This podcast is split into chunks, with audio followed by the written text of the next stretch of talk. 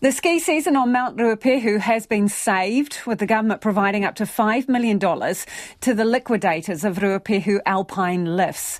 The company was put into liquidation last week after a vote on who would take over the ski fields ended in a stalemate. The money will buy time for the liquidators to decide on the purchaser of the land and its assets. Last year, the government said it would provide no further financial support. But Acting Prime Minister Carmel Sepuloni says the government is stepping in now now because nobody else will. It's not a situation anyone wants to be in. Um, we wish that uh, they hadn't gone into liquidation, that we weren't in a position where we needed to support, um, but we need to, and people still want to be able to access this taonga, and we understand that.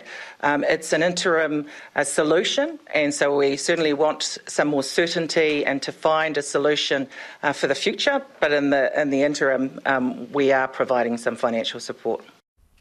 A significant factor behind the struggles of Ruapehu alpine lifts was consecutive seasons of poor weather.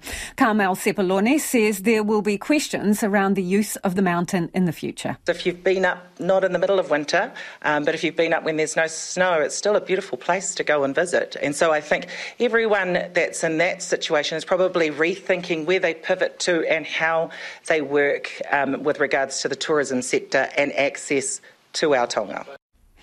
The Crown has also received a further expression of interest from Te Ariki Tā Tumu Te on behalf of Tūwharetoa to take over the ski operations on the mountain.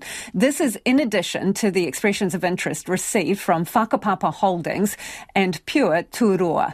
We'll talk to the liquidator John Fisk shortly.